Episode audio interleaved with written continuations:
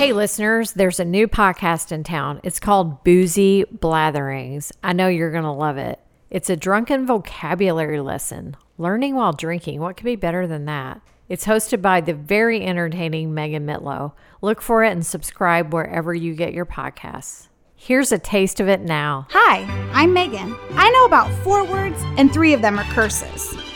Welcome to my new podcast, Boozy Blatherings. It's the perfect combination of drunk history and Merriam Webster's word of the day. I'll be your host at this cocktail party where every week we'll have a new guest, we'll learn a new word, and we're gonna have a lot of cocktails. So pour yourself a drink and get cozy because we're gonna have fun. In a second, even though I'm so nervous, my voice is shaking, we're gonna get the surprise words. James and I both have a copy of the word. We haven't seen it yet, but we're going to try to pronunciate it for you. And we're gonna try to guess what it means. You ready? Okay, go. Okay, I see it. It's Uh, B E L L I C O S E. you know, I want to. I like my knee jerk reaction when I look at this. I know that it is not the right way to pronounce it. I am full blown crying at this moment. I. I want to say it's Bell, right? Let's say the. Let's break it down. Oh, I want to. I, I, I want to say. I'm gonna just. You know what? I'll be the sacrificial lamb. Thank you. Bellicose. Yeah, I was thinking, but I was like, it can't be belly. Is it like, Is it like- bellicose? Bell- Is it like varicose veins, but on your stomach? Shut the mic up. Oh my god. Hey, listeners. For this episode, we're welcoming Lindsay Gerhard back to the show, but this time she'll be on the other side of the table as guest host and talking with her longtime friend and colleague, Ben Greist. Enjoy.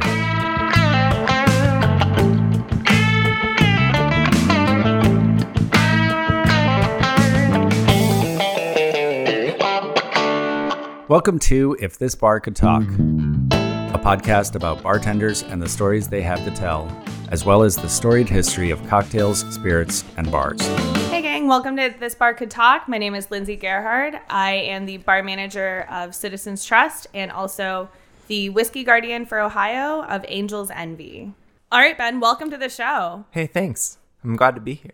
Tell us a little bit about yourself. Where do you work? What are we doing these days? Let's see, where do I work? I work at Veritas as the bar manager, and I've been there since September. I was supposed to start in March, um, and then this lovely little thing called a pandemic happened, so I got to take a little nice vacation. Uh, and before that, I was at uh, Commune and Giuseppe's, and before that, I was at Curio at Harvest. And then before that, I was at a sports bar called Bernard's Tavern. Ah, Bernard's. right?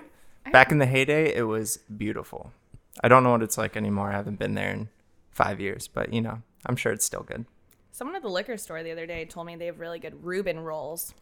They did. They used to have Yeah. bomb Reuben rolls. I loved them. It was a very random yell across the casual arena liquor store. My daughter and I love the stuffed jalapenos there.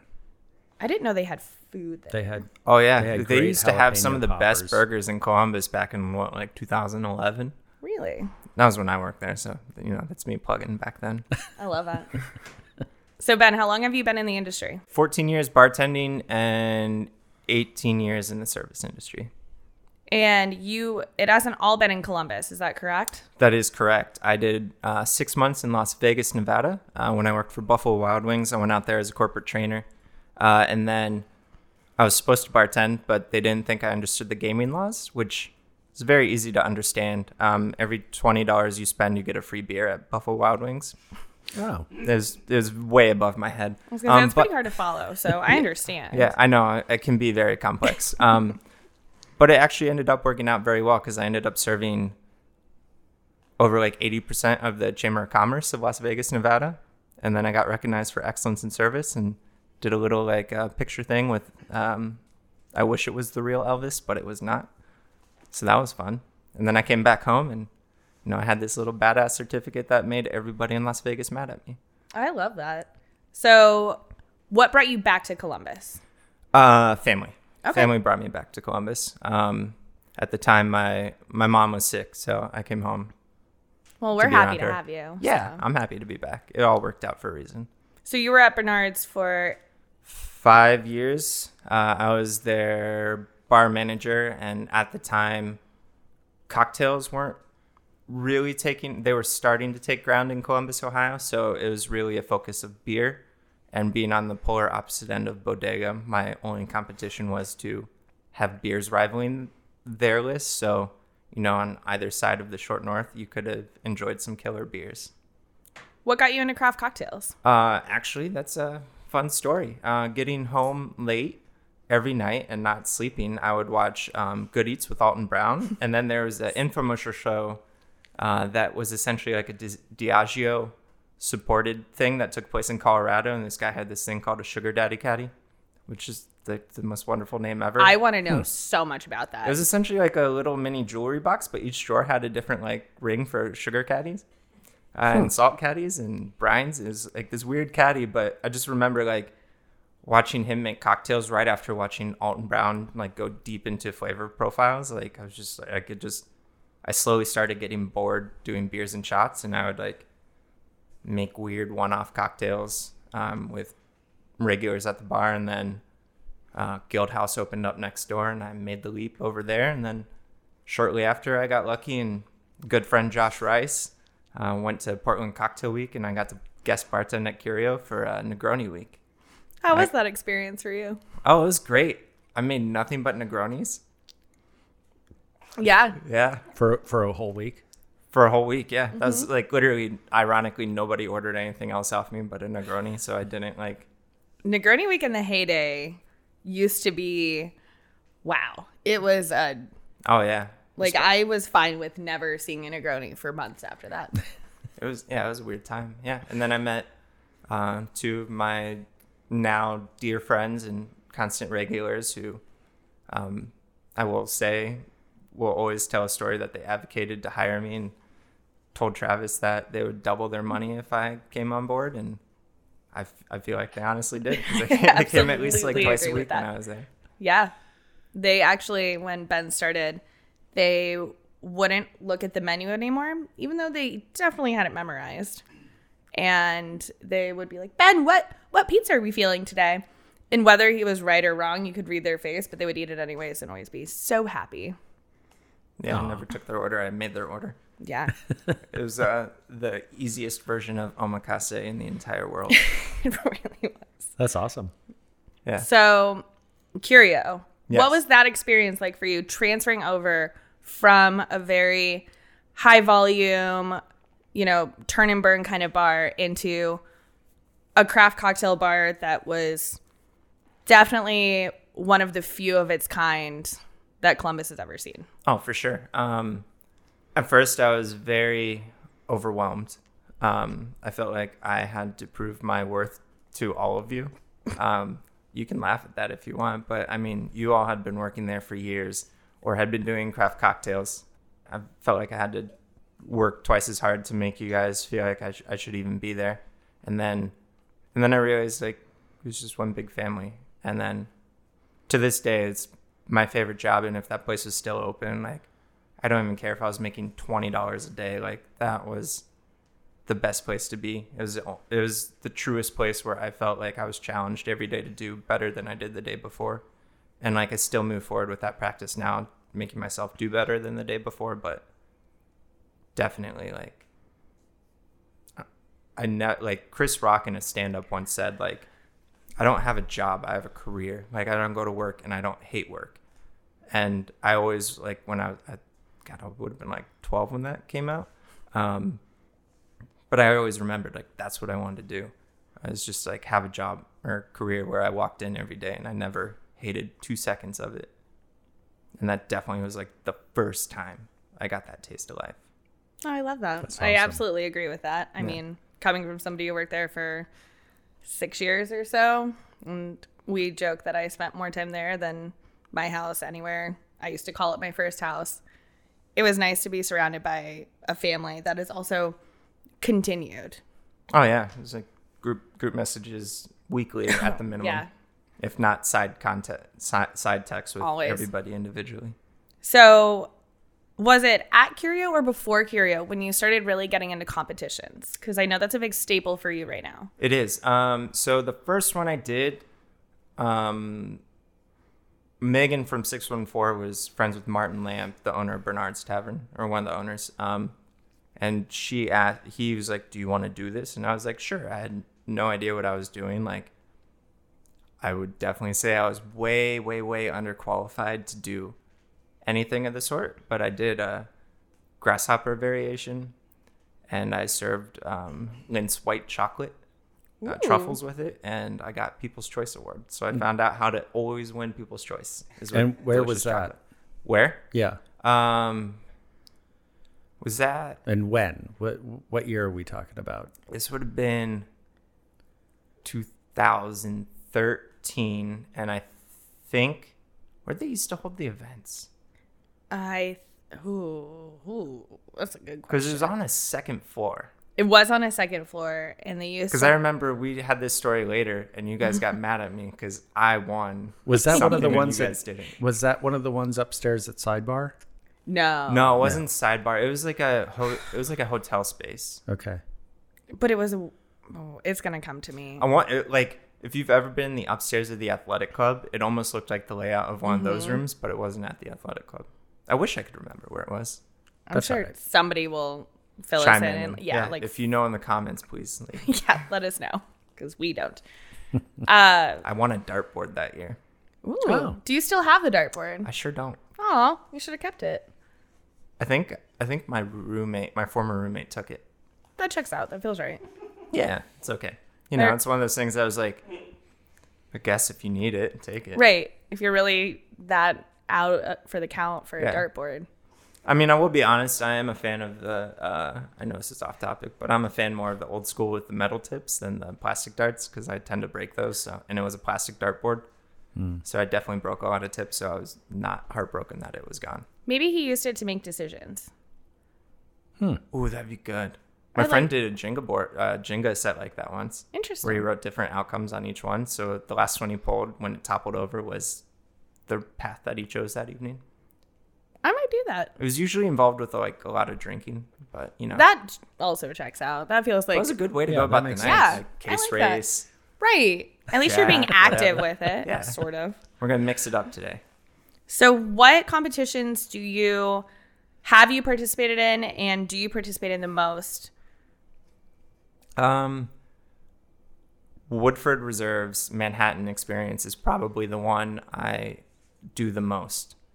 Um, I think I've competed five or six years in it now. Um, I've for sure gone down there twice. One of the reps and I were debating because I feel like I went three times, but I've gotten to Louisville enough to where it kind of washes out in memory. Um, but I know I've won two regional states and at least one or two um, People's Choice. Yeah, And then this Nice. most recent one, I lost by one point.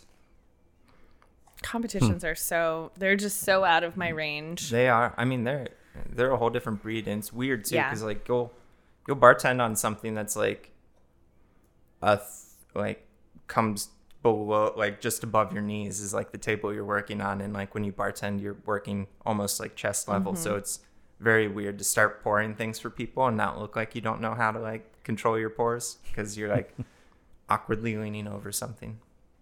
So, have you competed in Bombay? I have competed in Bombay. I um Bombay, for anyone who isn't aware, is the most imaginative bartender, and they do it worldwide, I believe. uh it is It's statewide at least, It's, and then it's a national competition that goes to London. yes, Right. Uh, it it goes worldwide. Yeah. Yes. I know Eventually. Beefeater is a worldwide competition for sure. I'm sure. Bacardi USA is world. Yeah, the Bacardi Bacardi, is as well, legacy yeah. is worldwide. Um, but yeah, I've done Bombay Sapphire a few times. Um, the first time I did it was probably the most interesting time I ever did it. Um, Gary Hayward, which was an amazing human being to know if you ever got to meet him if you're in the industry. Um, he was one of the judges for it, and Travis and I did it. This was right after I had just guest bartended at Curio, so I wasn't even uh, Okay. a fully fledged me- like staff member. I still represented Curio, and I did. I did some riff on a bee's knees, uh, which is bourbon, lemon, and honey, and uh, I remember talking with Gary afterwards, and he's like, "Oh, so why'd you pick this with the gin?" And without even like thinking, I was like, "Well, actually, I hate gin." And he just dead stared at me, and I was like, "Well, to be fair, when I was like 17, I had like alcohol poisoning, and like I've been scarred on gin for a long time, and like without missing a beat or making me feel like a fool for saying that to the national rep of the competition I just competed in. He was like, "Yeah, it's like me and Jaeger. I can't. I, I too many Jaeger bombs, and like the smell of it, I'm out." And then we just like joked about that, and then became great friends. And then moving forward to a competition that where I moved on to Detroit, I uh, I presented and then proceeded to go to um, uh, the two Coney restaurants in Detroit, uh, American Coney and Lafayette. Um, but we ended up buying like a hundred dollars worth so we could have a side competition with the judges and the participants to determine what we thought was the best Coney dog in Detroit. I love everything about that. That feels very on brand for bartenders to find a way to make a whole nother competition of conies. And I'm mad I missed it, frankly. it was fun. So now, once Curio, unfortunately, had its end, Yeah, You Travis's la- sorry, side note. Travis's last night was my birthday of my 32nd. oh my God, that's right. Best worst day ever. Yeah, it was mm. a It was a beautiful. Actually, it was like probably the most. I couldn't have asked for a better way to end it. cathartic. I didn't want it to end, but like Yeah, to go out on my birthday, which is what 32 is a power number, right? I think so. Yeah, because it's like 2, 4, 8, 16, 20, or whatever. I don't Mm-hmm. know what it is. I know. I think it's a power number. How was the last night of Curio? Oh, it was a beast. I don't. I can only remember things when I look at pictures. I absolutely agree with that. That that night was just such a blur with so many people. So like, it was beautiful to watch the entire city come in and show its love. And in like a tiny bar. in a tiny bar and like they'd like fill it up and then they would leave so the next like they naturally allowed new people to come in like i only think like a handful of people actually like camped for hours I remember I got stopped on my way in by a whole bunch of people that I didn't recognize. They were like, um, this is kind of a closed thing for people who know the place. And I held my tongue very politely and just said, get out of my way, and walked behind the bar and just started probably pouring shots as you normally do. But that was, it was a madhouse, but beautiful. It was so full of love. oh yeah It was great. I enjoyed it too. no, that was a beautiful evening I had um I didn't go for long. I didn't want to take up other people's space, but I went got a cocktail from Travis. I got a last word. that's a fitting Yeah, so get. That's fitting. what I thought. And uh you know, saw a dozen people that I knew and then Yeah. gave my space to someone else so that they could enjoy too. I think it's very But it was a great evening. yeah, it's an interesting dynamic how so many people throughout the years showed up but also felt okay giving their time and being like, "You know what? I spent my time, time for someone else." Most people generally can be not necessarily selfish, but almost like get lost in their nostalgia Mm-hmm. and not want to leave. And I or think not even like think about it. they're just like oh it's the last time i get to hang out here so like let me like soak it bs in. with the bartenders or mm-hmm. something yeah, Yeah, there wasn't time for that. Mm. yeah.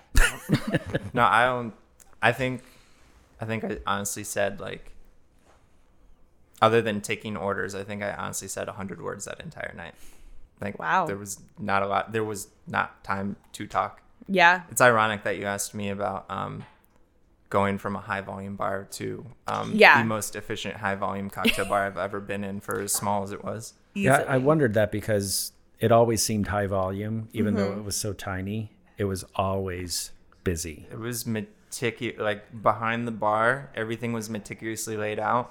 And that's like when I first started, it was like there were a few like seven touch cocktails, but by the end, if it could be put into a bottle, sans like juice and sugar, it was in the bottle, ready to go. Like the kegs had like the bitters already put in them. Yeah. Every, everything was like everything was designed for no finishing. Like Yeah. no no fooling around. Dilute, make it cold, Mm-hmm. serve it, go.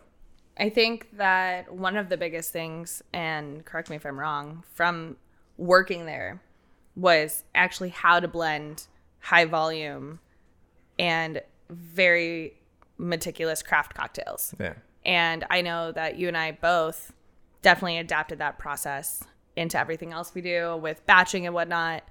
And we're still arguing with people about why it's okay to batch your cocktails. Yeah. Nobody Oh, wants to wait six minutes for a drink. Yeah. And if you do, Mm-hmm. I hope you're doing it because they are busy as all hell. Or because it can't be batched, Right. Yeah. Which is okay. And that's fine. But I mean, even if you look at like Death and Co. or anybody in New York, or Dead Rabbit, like they have cheater bottles with like mm-hmm. at least mul- some varying number of ingredients mixed together already for it. Mm-hmm. I mean, go someplace like Nightjar in London or something where like I would wait 10 minutes for a drink because their presentation of the drink is worth the wait. Like I've never had a cocktail there, so I can't speak on what they are. They always look delicious, but their presentation is something that like is just something I wish I could do and dedicate. Like I could get away in Columbus for being like, I can make your cocktail in under a minute and a half. I am a very fast bartender, but like, give me five more minutes to give you the most beautiful thing you've ever seen. Mm-hmm. So, what's your favorite bar in the whole wide world? Are we talking dive bar? We'll do both. We'll do cocktail bar and dive bar. Hmm. Dive bar for me uh, is gonna be right by my house, Fairweathers, uh, cocktail and spirits. I thought you were going to say Motor City Wine. No, that is a very good one in Detroit. Uh, see, now you're making me like bounce everywhere. I know. but I'm gonna stick to what's close to home. I could. Um, they have like a mini dance floor, pool table, darts. Uh, they have tables that look like they were explicitly designed for card games. Uh, where like you have a little coaster here and like Mm-hmm. another thing here, but like you're cued into the seats and it's like an octagon shape. oh, I like that. Um, but every shot you get there gets slowly bigger, and that's why I like it. That's the good definition of a dive bar. Yeah, every time you order the same shot, it's just bigger pours. Um, cocktail bar. If I was, if I was gonna like just go for aesthetics of a bar, Bad Luck in Detroit is like beautiful. I think they have some overpriced concepts, um, but just the way the bar is laid out and how it's organized is absolutely beautiful. Um, there's like a little speakeasy in LA off the Sunset Strip. I really wish I could remember the name, but you walk through this deli and it is like when I walked in, I was like, this is like if Curio was like brick wall inside and there was enough room for like a piano. Interesting. And then I would have to say Silver Dollar in Kentucky. Not for the reasons you would think. Like the cocktails are great, but I think I love it because every time I've gone there, they've let me hop the bar and play records. yeah, that's And- absolutely true. And like to have that experience where they're like, cool, you, you have good music taste. Go, and go and for music." me, that's one of the best brunches in the city. Oh, in Louisville for sure. Uh, it is just such an adorable bar. Like I feel like every time I'm there, it's for a good reason, and I always leave much happier. And let's not forget six pages of bourbons. Yeah, No, that yeah. never hurts. Uh, that's it's never a rough. No, I mean if we were just gonna say best whiskey in Columbus or Ohio, I mean a lot of a lot of people think Century Bar, but I'll put I'll put wings against that every day. Oh yeah. Oh yeah. Like that that Scotch list is just the most beautiful thing in the Yeah. entire world. Century used to have before they became very public used to have a phenomenal list and everything was very cheap it's a good hometown hero for me back when you could smoke cigarettes inside bars um, which i did and now they're very well known very famous and that's amazing but wings still has i will agree with that a thousand percent Um, I think they're the only place that actually still has birthday bourbons from previous years. I know. Which always amazes me that like Kenny just somehow like micromanages. And them. Kenny's such a great guy. Oh too. yeah, no, he's the best. So Him and Woody, I love both of them. i can't just speak for. I honestly would love to say anything else about any other bartenders or staff there, but they're the only two who have ever served me when I'm there. So I can't speak on behalf of anybody else. But those two make me happy, and I'm a big ad, like a big fanatic of Cheers. yeah Uh, like I love that show, and I've probably watched it like 11 times. Um, because it is a concept that always like baffled my mind of like I'm gonna make the most classic cocktails in the entire world, but I'm also just gonna be this like barnyard buster of disaster in-house experience. I'm like, that is what a real restaurant is like, Yeah. minus maybe including the entire patronage to help you solve your problems. mm-hmm. It's usually the other way around. Yeah. but also I very much so. Wings.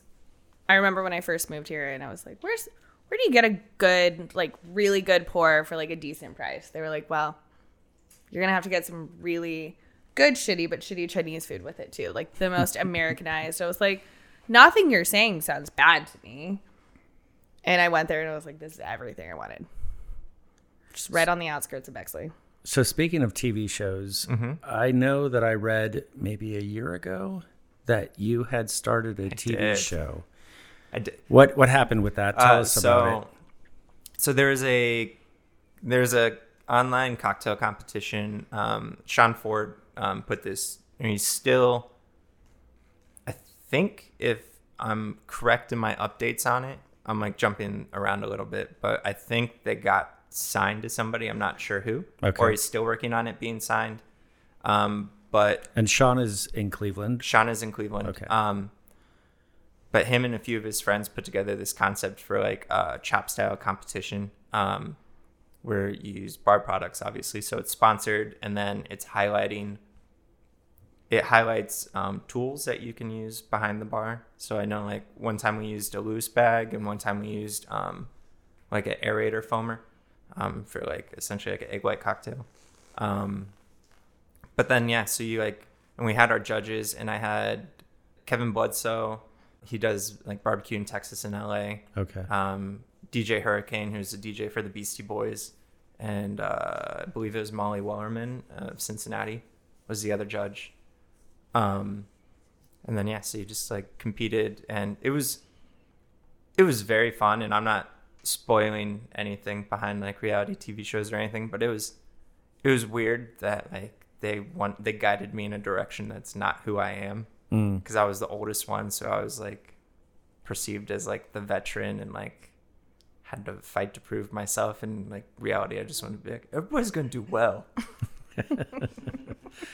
but they're like, what would you say to let them know? So it's like very weird for me to be like feisty That's funny. because I just always So is it going forward or uh, so you think it has been signed? I think I think it has been signed. I think I think it will come out sometime in the next year and a half. And I know like I was part of the pilot.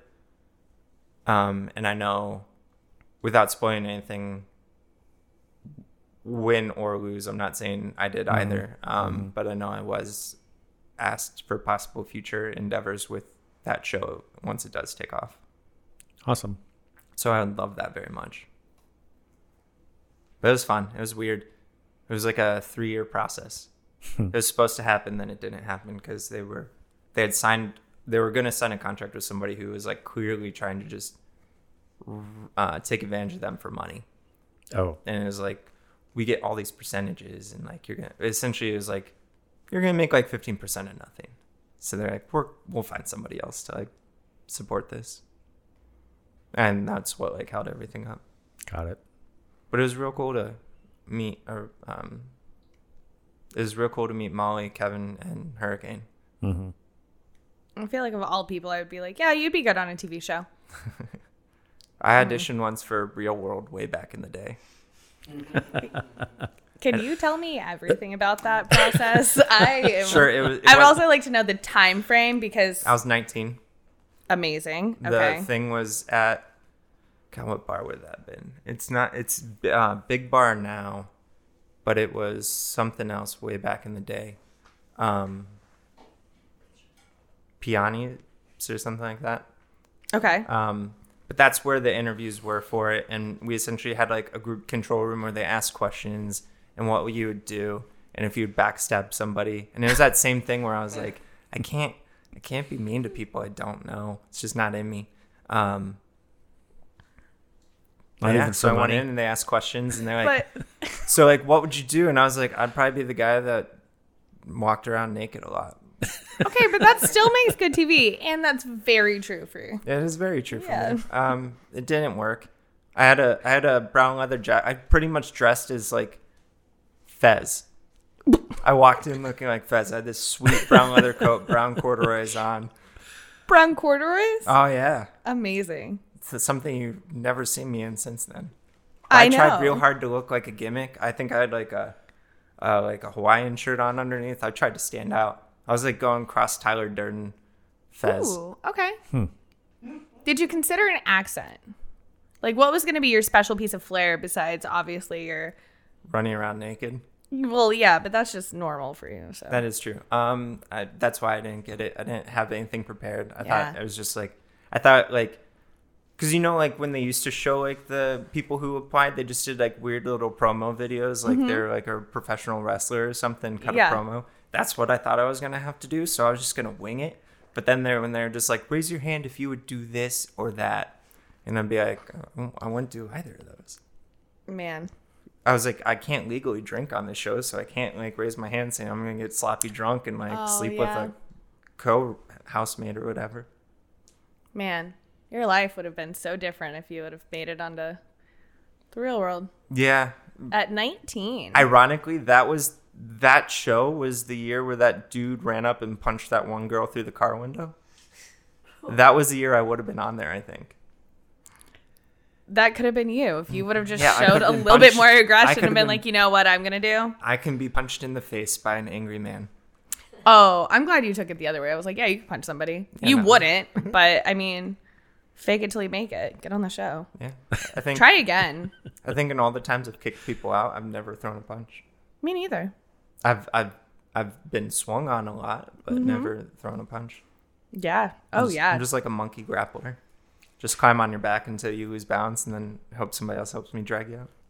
I cannot wait to hear about your bar s- kick out stories because I feel like really just through all the years you've probably had some good. Good and bad. Yeah. They're never fun. No. that also- It's not a fun experience. Well, then this might be the place where we Yeah. stop, take a break. You make us a cocktail. Sounds good. What What are you planning to make for us? Um, I'm going to make a clarified jungle bird. Um, Awesome. That's been uh, milk washed. All right. Well, we'll take a break. We'll be right back with a clarified jungle bird.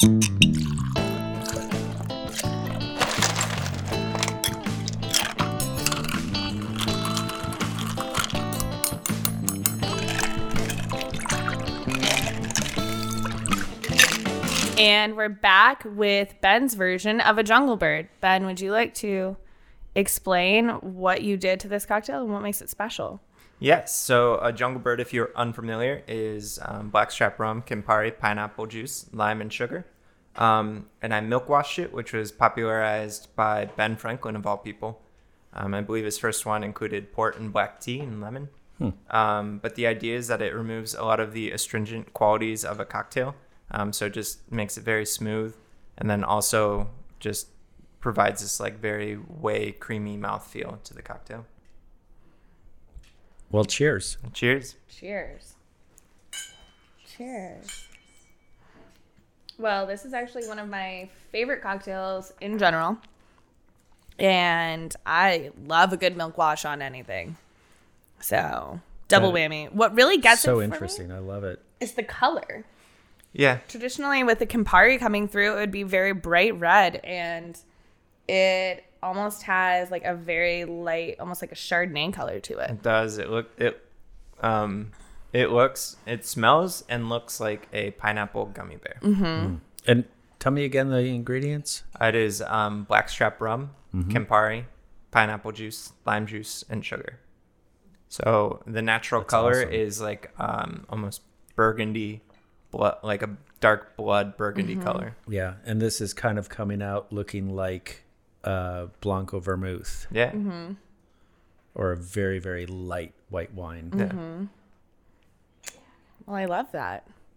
Did you do you have this on a multiple rotational menu or Um, so this one I had actually um, made for my own pleasure, but at Veritas right now I have a variation for our Italian menu using uh, Averna Amaro and uh, Amaro in replacement of the blackstrap rum, uh, and it is just a wonderful. Flavor. So what profile. does the milk washing do that like changes that mouthfeel so much? Uh, So when it when the acid curdles, it um, removes uh, the tannic qualities and the astringency of bold flavors. Um, so it just creates everything. It allows everything to just become smooth, and you can taste the profile for what it is, as opposed to like an over dominating feature. Because like I can still slightly taste the blackstrap rum, but it's not something that like overpowers or you're like that is definitely like a funky style rum or like even the Campari. It's so tame. I feel I feel like milk washing is like the dirty secret way to trick people into trying things that they would like be afraid of Yeah. because the flavors are so controlled and muted. It, I mean, and it does. It gives off a very creamy texture while also Mm-hmm. still being very light, palatable, easy to drink on all fronts. The only downside to it is is um as you heard uh, when I was stirring, I didn't stir for as long as I normally would. For I mean, I stirred about five cocktails for just a handful of seconds um, because it's it's it's shelf stable once it's milk washed, and you only really just need to chill it. Uh, it is also a lot more boozy because the dilution doesn't exist as much. Um, because if you over if you actually put the proper dilution in, it would just you would lose all the like fra- flavor profile and it'd just be this thin, creamy mouthfeel. So how do you know how long to stir then? um, How do you know when it's diluted enough uh, for the milk wash or just in general? in general? Um, the best way to do it is to look at your um, mixing glass and feel it as well. Um, when it feels like it has a cool temperature of the desired temperature you're trying to reach, um, you can see like frosting on the glass. Like if you over if you shake something like the steel tin, like it's a frost coat on it, like your mixing glass will start to like sweat and like glisten over like a frost layer, and that's usually like right where you want That's to be. enough. Got it. Um, and then also if you if you if you don't know, like the safest way is always like tra- twenty revolutions uh, is a very safe way to go about stirring, and then for your own take as an individual when you're making a cocktail at home, if you need it more diluted, just keep stirring. If you need less, it's kind of realized over time too. It's kind of more of a personal thing because you could line up 20 bartenders with the exact same ingredients to make the exact same Manhattan, and they'll all slightly taste different, even if you were to put every single ingredient into the mixing glass. Mm-hmm. Hmm. And it's just all like people's natural like finesse touches. It's like a chef plating something. Like as time goes on, they get a feel for how things should look and how warm the plate should be when mm-hmm. it goes out and whatnot. It's just mm-hmm. those minute details just kind of like come to you over time. So I know my Manhattans are generally a little bit hotter, a little bit spicier, but that's mm-hmm. again due to my personal preference. Yeah. It's one of those things too where you like look at it in two ways. You're like, this is my target reach, but it doesn't fill the glass. So then you you like have to make that mental note of like, do I serve it where it looks like I shorted you, but in reality, like you're getting it the way I I want you to have it, or do you appease the person and fill the glass to the brim, and like compromise the integrity of the cocktail? Mm-hmm. And the answer is honestly like the compromise in between the two. Yeah. It's probably like the perfect mass mass mm. version of the drink. So Ben, we worked together for quite a few years at Curio. Yes, we were. We've had many stories together. What would your favorite story to bounce back and share be? That's appropriate for the. I was going to say, what podcast. is the, what is the appropriate level of this podcast? It it we always rate it explicit, so you can say whatever you want. okay. So I hate that you said that. I know where this is going. This goes back into kicking people out story, isn't it? this is like a this is Yeah. probably the only time I actually failed at kicking somebody out story. right. Um, Oh, I can't Lindsay wait had now. just taken over manager for uh, Curio, and she was done. Annie, myself, and Cade were working behind the bar, and this woman comes up to the bar, and she's sitting there, and she was supposed. I think she was supposed to have a, a like a blind date, a Tinder date, or something. She had a date at Harvest that started at four, Okay, yeah. and they drank through two bottles of wine, and no one at Harvest, like the people at Curio, know that on this casual Wednesday, she wasn't the most sober. Continue. Oh yeah. So she she comes up to the bar and Annie and I are like, well, let's give you some water and like we'll look over the menu together, trying to like buy some time to figure out what was going on. Um, and then she proceeded to uh, invite me to stop working and go home with her. And I said, no, thank you. Um, and then Lindsay was just being a sweet human being, was just coming in to have a drink and like go over some work or something, and happens to sit right next to this woman by chance. And then this woman tries to befriend her. Lindsay goes and smokes a cigarette. She ends up drinking all of Lindsay's drink. Oh, It's Um, still it's light outside, you guys, in case that's oh a yeah, this is about six thirty in the summer. She had a date, and there was a back door at Curio. And when the date said he was going to the restroom, Oh, that's right. He just he dipped. walked out the back door. And because she was, and we were like, oh, this poor girl, that is awful. And then, well, guys, it turns out she he was right. is not one of our favorite people, but she is still a favorite person to talk about. Yeah. Um, Continue. I don't really know. I don't know how it jumped as far as it did. It escalated quickly. It escalated very quickly to the point that um, Lindsay was called Stank Puss, Oh, and I was, uh, I was, I was referenced as I want to smell the base of your cock because you're a cock muncher. How does it taste? Is what she just kept yelling in Curio. huh. Yeah, right. And Interesting. Oh, again, and it gets better. You guys, Oh, it gets better. It Yeah, gets we're not done, guys. This So- is just the tip so of the then- iceberg. So, so now it's dark. Now we're at like nine o'clock. Oh, I thought you were talking about the conversation. But it's well, also that too. physically That as dark. well. Yeah, yeah. Oh, they, It- oh, like yeah. No, sorry. we're like, about to nosedive, gang. We're Uh, not even there yet. Sean Ward shows up. Yeah. and he thinks that we are mishandling this person in the worst way possible by just trying to get her to get in a cab and go home. Like Well- we have all offered. She won't leave with the only way she'll leave is if one of us goes home with her. She's not going home solo on this date night of hers. a cab driver walked her. I told her if she was going to drive, I have to call the police because that's irresponsible on everyone's part and just don't. Called a cab, the cab comes. She says something horrible to the driver while I'm trying to manage my first night off in like weeks. I'm like, this is who I'm dealing with right now. Great. The cab driver is so frustrated with her that he actually walks her to her car, opens it, and yells something along the lines of, I hope you do end up dying. And tries to put her in to where we all pick her up out of the car. She's not a very big girl. She's like my size.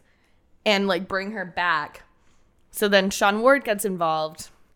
Um, and he says we're being out of line, and then she goes on the parade again about Stink Puss and Cock Muncher being Lindsay and I, and uh, Sean's like Sean gets another cat or Uber to come. He's like, I'll get her in the Uber, and I'll tell the Uber driver I'm hopping out around the block, and you just keep driving. That was like his plan was just to like dine and dash the Uber ride with her. Um, but I don't think that worked. I actually think he had to end up following her home. No, No, no, she wanted me to go home with her because at this point she decided we were in love. That's Um, true. It got it got and warm and I- heartfelt towards the end. Yeah, so I was like, oh, let me go get my bag. So then I hid in the tiny curio closet. Um, that was actually a trapdoor to the basement, and I just stood there until Sean walked her in, and then they sat at a high top, and then I didn't know what else to do besides call the police. You basically did what her date had done earlier. Except I didn't go out the right door. I went into a hmm. door that I couldn't go out the other side. Oh my God, I I was trapped about the inside. and then the police came and I like identified her and they weren't going to arrest her. They were just taking her home. And the last little treat of her was the cops being like, "Can we see your ID so we can take you to your proper address?" And she was like, "Is this has this been your plan the whole time?" And I was like, I mean, like, kind of at this point, yeah. And then she just turns to me and just starts screaming in front of the cops, We could have been something. And I was like, I don't know your name, and I am horrified of you as a person. and then so she she was like, Arrest me. And they were like, For the like the ninth time, we are not arresting you. We just want to get you home safe. And I think this was like Annie's third night working at Curio. I didn't know what was happening at this point. And that was probably one of the stories that never died for years. That's a great story. And again, you guys, it was like a Tuesday and or a Wednesday, and I had to be like, "Hey, German Village is trying to sleep. Can you stop yelling cockmuncher and stank puss in the streets right now because they also echo. like this is horrible." Didn't you try and take one of the police officers home? Yeah. Yeah. After that, she Of course. when she realized she wasn't getting arrested, it was also cold out. She took her jacket off and started pulling her shirt down and was like, Well, I'll make this worth your while. And they were like, Oh my God, no, what is happening? And I just said, Thank you, officers. Have a wonderful night. And went inside and locked the doors because I Shit. hated everything. That was a good night. Uh, then she, yeah, she came in about seven months later and she sat in my well, and all of us just, it was a Friday night, and all of us just froze. And I was like, you guys, stank puss is here. Because, like, at the, that's just who she was. Didn't recognize any of us. She was still, like, kind of a bitch. But at the same point, we were like, do we bring it up? Do we ask if she went on a second date with that guy? Like, where do we go here? I was not into being called cockmuncher again. I mean, also same. I mean, Wasn't my- S- Stinkpuss and Cockmuncher, like they're fine names in all the right ways, but in a bar environment, they get weird. I remember, I remember one time there was an inappropriate comment made across the bar. Um, this woman used to come in. Oh my I will not say her name, um, but she used to come in, and she would always drink um, a type of rum and a diet coke. Um, She was here on business too. yeah, and she was a student. Um, but she came in a lot, like every every week on a Thursday, and then the regulars I talked about earlier had come up, and they're like, "How's your girlfriend?" And she screams across the bar, "You have a girlfriend?" And I was like, "Yeah, I do. I've been with her for like a year and a half." And she, without missing a beat, she just screams, "Now who am I supposed to masturbate to?" And I was like, "Well, Again, this you- was it was still light outside. You guys, this is like, this is like six o'clock, so we've been open for an hour, and yeah. the only response I could give, I was like, well, you can masturbate to whoever you want. and You I can still dream about me. Like, knock yourself out. The That was um, weird. The amount of times, like I have big rules on. Listen, guys, when it's light outside, like can we just tone it? Once it gets dark, sure. Do you? I don't care. When Wu Tang comes on, say what you Yeah, want. when Wu Tang comes on, or Tribe, or you know, Digable Planets, anything like that, I'm like, cool, great. But if we have Etta James playing and you're gonna yell We're these still things, on the jazz playlist. yeah, Yeah. Let's keep it cool. we're easing in, gang. We're all just drinking our like fourth cup of coffee for the day, which for most people it would be their normal first. Yeah, was, But- that was definitely our like espresso shot before the shift Mm-hmm. time. Yep. Ben also one time got our favorite Yelp review of all time. It was a it was a the most sensual Yelp review Um. So there's as a, a spite. it was sort it was a spite it was a spite Yelp review, not against me, against her brother. Her brother. I'm assuming he had a crush on me, like the way a six year old girl treats a boy that she likes, like how they're just overtly like mean and harassing them and picking on them. Um, but he brought his sister in, and she wasn't having the way he was talking to me, so she wrote a Yelp review saying that I fulfilled her every desire and my cocktails were the most erotic cocktails in the entire world. And if you've ever had anything of a better of experience, you are wrong. Huh. Mm-hmm. Essentially, is what it was. and as the family, Five stars. Yeah, It was a five star review. as the family that we were, and could not stop making fun of each other, we brought that up at least every other day for maybe a year. I think my fa- I think my favorite thing about that is Started um, dragging other people into it who had no idea, innocent bystanders. Yeah, I think my favorite thing about that was there was a post where Stephanie from Harvest had made a comment back right when it had happened, and a post got a like or something, so she got like notified about that update. And she looked back at her comment and she was like, I have no idea how drunk was. I was like, No, no, no, you were referencing that Yelp review. She's like, I forgot about that Yelp review. Ugh, what a time. It was a good time. All right, well, we can't end this interview without discussing one of our first big family trips together, Maker's Mark. Oh yeah, that was a very good trip. We went down there, so it was the whole Curio crew. Um, Rebecca Monday was in Dublin at the time, and then it was uh, Matt Torsha, his wife, and Chris Crader, all went down. Um, went to dinner the first night. Um, Ate up. ate up. That's right. Thank you. And I just remember getting completely inebriated on Manhattan's before we even sat down to dinner at the little like sidebar where they had like special cocktails for us. Um, and then we proceeded to probably drink a bottle there. Yeah. And then had an amazing dinner. And then we proceeded to go. Well, then we all remember that the 4 a.m. rule existed, Oh, yeah. and it was a Sunday night. So, what else were we gonna do? Uh, we went we went to a bourbon bar of all places. We did, and Ben and I were very sober when we decided to split a two hundred dollar, not even full ounce pour. No, it was a one ounce pour. It was it was a full one ounce. Well, that's one good. Ounce, one ounce better. pour was a Jefferson's Reserve 24 year. Yeah, I don't remember how it tasted. Um, I just I remember, remember- my credit card statement the next day being like, Ooh, Yeah, it was, it was a we felt good. It was the only time in my life I think one ounce lasted an hour and a half. Yeah, Um, Hmm. yeah, so we got very, very hammered, very hungover. Um, for that 7:30 a.m. bus call. yeah.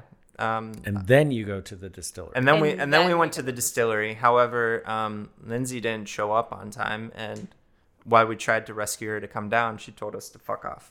Yeah, Um, it was really magic- good leadership. and then uh, magically showman. showed up anyways like as she she essentially like made it seem like she was on her own personal phone telling us to fuck off but she was from the hotel room um Yeah, it was really sober at that point. Still, and then we and then we so we drive to maker's mark we're all very rough in the morning um i think we just ate like what like bag packaged donuts or something like nothing substantial um and then we get there and the first thing they put in our mouths at like 8.30 in the morning is uh, White- white white lightning um, yeah, hot. because like when you walk, Hot if you've ever lightning. been to Maker's Mark, when you walk in, like they have, like their still is just running through like the main entrance, and so you can like stick a cup in and pull out the whiskey as it runs through, and so they just Oh God, to kick off the day, we had some white lightning. Good morning. it still makes me cringe because I remember all of us looked at each other. They were so excited to give us this private tour because we were going to be doing the private barrel pick, and all of us were just like, "No way." Get that out of my face. Somebody's throwing up right now. This is going to be rough and this is very unprofessional. So I think we all ended up just taking a rip of it and being like, no, I was gonna say I think I was very much in the aspect of this sucks, but it's the best hair of the dog. Yeah, hair of the dog at have. that point.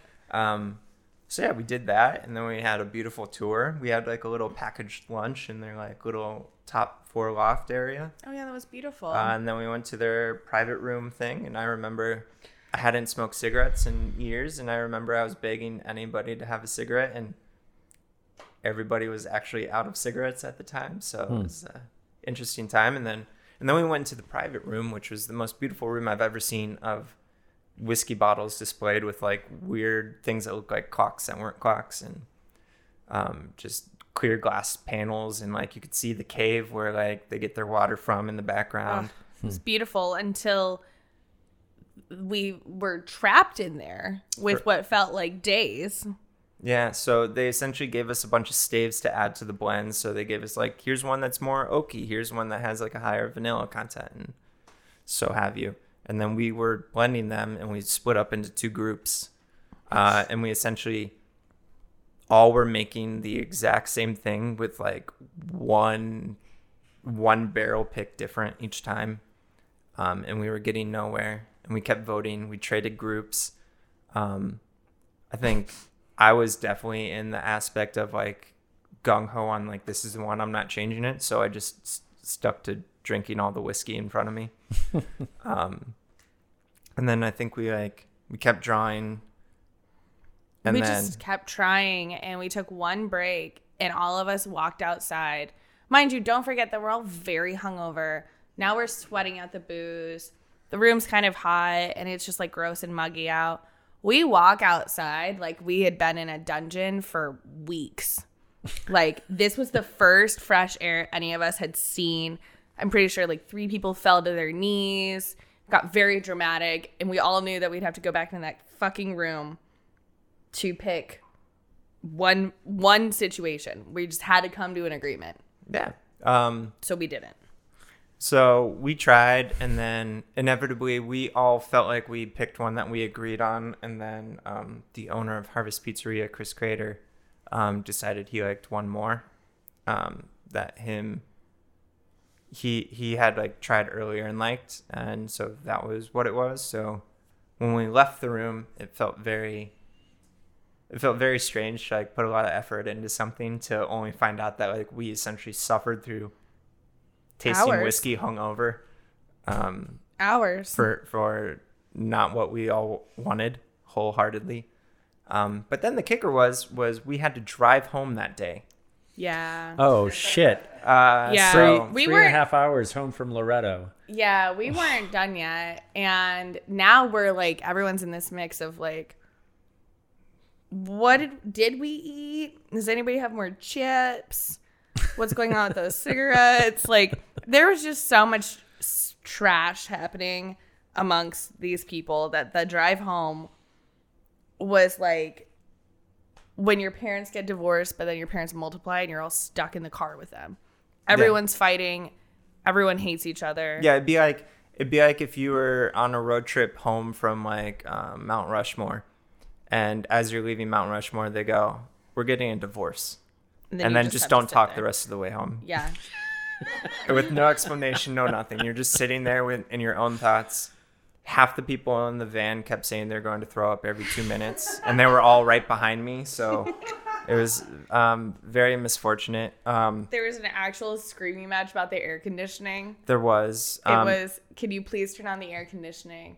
If you turn on the air conditioning, I will stab you and then kick you out of this car. I swear to God. And don't worry, guys, it didn't stop there. 10 minutes later, it was like, yo, but could we really get that air conditioning on? or roll a window. Anything. And then and then you and Rebecca were watching uh, the Horrible. Netflix. No, you were watching the Netflix Lemony Snicket. Yeah. I gave up on watching. everyone. Yeah. You were just you were zoned out, and I was just stuck in like. I just watched a series of unfortunate events. I forgot I've ever watched that because I don't remember that mu- day. They didn't even play music on the way home for like yeah, over half you the guys, ride. we sat in silence for four it hours. Seems, it seems fitting for the day though yeah, to be was- watching that. Yeah, I was like, this is fine. At I know. I kept. I kept like. I had. I had watched the movie with Jim Carrey, so I'd just like peek over the like, because it's it was those nine person vans, you know. So it's like you have two, then like the two that you could squeeze three, and the two you could squeeze three, and then like the the weird four person back seat or whatever. Yeah. Um. So I was like, the four people that wanted to throw up were all right behind me. I was like that far back, but Lindsay was right in front of me, so I just kept trying to like watch her phone. And I don't know if she knew or not, but she kept turning it away every time I could see something. Oh, I didn't know. So I think I was trying like, to stay my- awake, and I was like, because my phone off. was dead. So my only source of entertainment was was like looking over at Cade, who was asleep. You and Rebecca were in front. Travis was just zoned. Yeah. Travis, Travis was in his own like I'm I'm in my own world on my phone. like I just want to get home. We got dropped off at Harvest in German Village, and I would put money down that no one said anything to each other besides, "Where's my bag?" And then we all just walked away. yeah, because our bags were in. We left random bags inside Curio and locked them Yeah. up. So we all walked in, hmm. grabbed them, and Yeah, Departed like we didn't say day. goodbye to each other. We were just like, I Sounds think, like I think an we got awesome home at like we got home at like eleven o'clock at night on Monday, yeah, and started at seven a.m. hungover. on like two hours of sleep because we all decided to drink heavily the night before. And that's what happens when you take a whole bunch of bartenders to a barrel pick on somebody else's dime, you guys. It is a questionable time. It was a great time. Yeah, and then the barrels came in and we were like, because we all got to sign every bottle. Oh no, I remember now. And we were all like searching for our bottles and and then after that, we just we kept the one barrel pick that Curio all made that did not get approved. And we just tucked it into Curio and we're like, you will forever be our golden child. And I don't know if we ever drank it. No, I. I think I took it.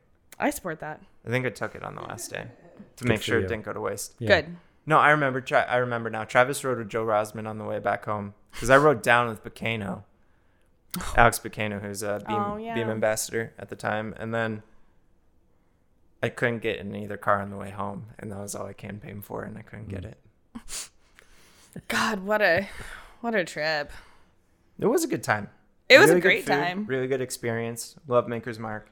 Just a blast. Maker's Mark is beautiful. Yeah, I think mm-hmm. I think my favorite thing I ever got to do with Maker's Mark was the I know this is like I know time's wrapping up, but my favorite thing was like the Flavors Nations thing they did at the convention center a few years ago, where they did all fifty states like the food of the state, and it was all sampled. Oh, that's like, neat. It was neat, except Ohio got Buckeyes.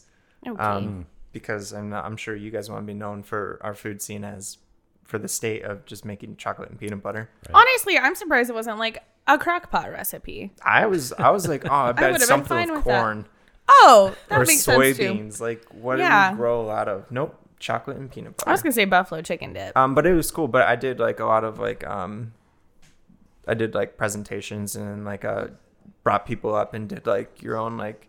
I'll teach. I'll bring you up and I'll tell you how to make the drink. So Oh, like you that's sit there and go through and make it. That's cool. Yeah, it was it was a fun time. Makers has always been a really good support. They did did a Toys for Tots for an event that we all hosted at Little Rock one year for all weekend. Yeah, You're great partners. that was your pop up. yeah. I remember that. I remember. cream, I yeah. I just switched to drinking whatever you infuse with pine needles. Mm-hmm. I remember I just was drinking that straight Yeah. because I could get that faster than a cocktail. Mm-hmm. And you guys would just throw it at me. Mm-hmm. That was a great oh, night. that was a hefty night. That's for another podcast. I'm still tired from thinking about that, but yeah. Well, Ben, thank you so much for coming on. Absolutely, it's my pleasure. This Thank you for having me. Absolute blast, and thank you guys for letting me guest host. I've had Absolutely. the best time. Thank you both for coming on the show. Yeah, anytime. Cheers. Cheers. Listeners, please rate, review, and subscribe to our podcast. Follow us on Facebook and Instagram at CBus Craft Cocktail Tour, and visit our website at columbuscraftcocktailtour.com for cocktail tour dates, women and whiskey tastings, and other events and merchandise. Thanks to our producer Greg Hansberry and to the biographer for our original music. Please remember to drink responsibly, tip appropriately, and be cocktail curious. Cheers!